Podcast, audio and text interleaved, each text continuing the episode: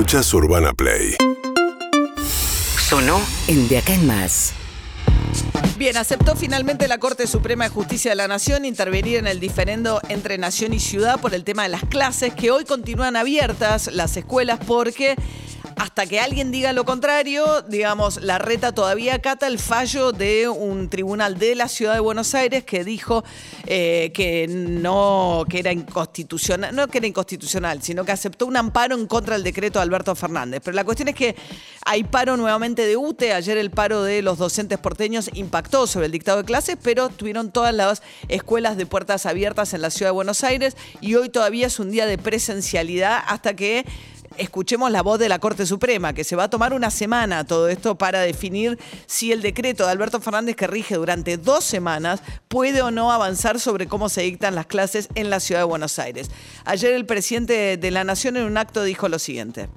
Y vamos a pedirle a todos que nos ayuden, que no hagamos política con la pandemia, que la pandemia tiene que ver con la vida y la salud de la gente, no con una elección, no con serle simpáticos al electorado. Entendámoslos, porque si hacemos política con eso, estamos condenando a los argentinos y a las argentinas. Yo no voy a cargar en mi conciencia con semejante condena. Que se carguen en su conciencia los que actúan de otro modo. Bien, eh, a mí me parece, eh, digamos, irrisorio cuando escucho a la oposición decir que Alberto Fernández cierra todo para sacar ventaja política. No encuentro que nadie pueda sacar ventaja política de cerrar todo, se le complica la economía, o sea, lo único que tiene son costos. Sí, genera malestar, la gente se pone nerviosa, se pone, se altera, no lo quiere escuchar más, no le quiere hacer caso. El comerciante se angustia, o sea, no le veo ninguna ventaja a tomar esa decisión. Ahora, los argumentos que dio Alberto Fernández para el cierre de la presencialidad de escuelas son pobrísimos, que se prestan barbijos, que los chicos con capacidades diferentes este, no se le pueden explicar. La verdad que eh, hacer un anuncio de esas características requiere un basamento un poco más sólido si vas a tomar una decisión de esas características cuando estuviste diciendo que la presencialidad iba a ser lo primero que ibas a cuidar. ¿eh? Ah, salió una un, estudio de la UNESCO en las últimas horas respecto de la cantidad de semanas que no hubo clases en distintos países del mundo y Argentina está entre los del mundo que menos clases tuvo. Hay que tener cuidado ahí también porque Europa cerró un poco menos, pero porque entró en la primera ola cuando estaban de vacaciones, eh, le, pegó. Ahí varía mucho según cómo entra en la escuela, pero en, Alemania tuviste 35 semanas, en la Argentina 46 semanas sin clases el año pasado. Pero de clases presenciales. Presenciales, claro. Después tenés que ver cómo es la virtualidad en cada país, cuán eficaz, qué cobertura tenés. Es un cuadro comparativo que es relativo también, digamos. Mientras tanto, Horacio Rodríguez Larreta hablando acerca de eh, la intervención de la Corte Suprema en el diferendo con la Nación por el tema de la presencialidad. Hoy, con la decisión de la justicia que tomó anoche, los chicos estuvieron hoy en las clases a la mañana, en clases presenciales, y van a seguir así. En términos eh, nacionales, quien tiene la causa es la Corte Suprema de Justicia.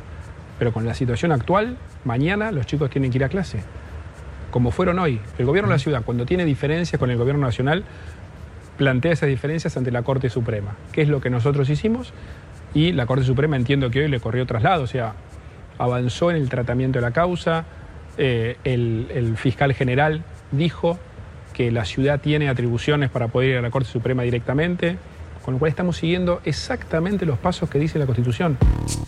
Bien, eh, claro, lo que pasa es que eh, se hace el distraído la reta con eso y toma un fallo la justicia de la ciudad. Si vos entendiste, porque acudiste a la corte, que le toca a la corte dirimir una cuestión, ahí hay una discusión sobre la cual Hayton de Nolasco tiene una posición distinta que dice la ciudad no tiene el mismo estatus que una provincia y no puede dirimir como si fuese una provincia conflicto de jurisdicción con la nación en la corte. Pero todos los demás jueces entienden que sí y el propio Larreta acude a la corte porque entiende que es la corte a la que le corresponde dirimir esto, no a una corte de la ciudad inferior de la ciudad de Buenos Aires. Pero mientras tanto, se agarra del fallo de la ciudad de Buenos Aires porque le permite hacer lo que quiere, que es mantener mientras tanto las escuelas abiertas. Carlos Zanini lo que hizo fue presentar ante la Cámara en lo contencioso administrativo federal para decir desde el fuego federal que le diga al fuero de la ciudad de Buenos Aires, señores, ustedes en esto no pueden meterse porque no tienen jurisdicción para revertir un decreto de necesidad y urgencia del Poder Ejecutivo. Eh, en ese sentido, a ver, Martín Soria, el ministro de Justicia, dijo lo siguiente. Y bueno, estamos en una situación de gravedad institucional, de gravedad este, extrema, ¿no? Un pico de la segunda ola sería bueno que así como actuaron rápidamente en un persalto que pidieron dos jueces que fueron trasladados, trasladados ilegalmente por el matrimonio, ¿no? Todos recordamos ese fallo del año pasado, sería bueno que también intervengan rápidamente. Bien, la Corte le dio cinco días a Cafiero para que la jefatura de gabinete eh, fundamente las razones por las cuales se tomaron estas medidas restrictivas.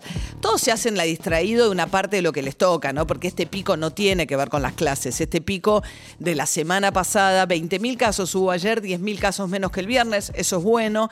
Lo que pasa es que la ciudad tuvo 3.000 el viernes, tuvo 3.000 ayer, o sea que en la ciudad no bajó la cantidad de casos, pero el pico tuvo que ver con el movimiento de Semana Santa, no viene con las clases porque fue, digamos, la clase empezaron mucho antes, la presencialidad. Sí, lo que habla también del movimiento de los adultos, en esta discusión de si la presencialidad, los chicos en la escuela, digo, también es responsabilidad de los adultos, prestar un poquito más de atención. Y fue el gobierno nacional el que no quiso, eh, digamos... Cerrar. Semana Santa le permitía extender el movimiento turístico desde las vacaciones de verano para favorecer al sector turístico. La cuestión es que el gobierno no quiso dar por tierra con Semana Santa y el pico vino después de Semana Santa, no después de la apertura de las clases. Bueno, hablando de vacunación, ahora atención, mayores de 65 años residentes en la ciudad de Buenos Aires, a partir de las 8 de la mañana se abre el reparto de turnos, ¿eh? o, vía web o vía teléfono. Sí, las dos opciones tienen que entrar a la página web del gobierno de la ciudad autónoma, ahí van a la parte que dice COVID-19 y van siguiendo todos los pasos. Y si les cuesta un poquito más y, no hay nadie quien les ayude, llamen al 147. Ese es el número que tiene el gobierno de la ciudad para inscribirse para poder vacunarse. Seguimos en Instagram y Twitter. Arroba Urbana Play FM. Una nueva experiencia.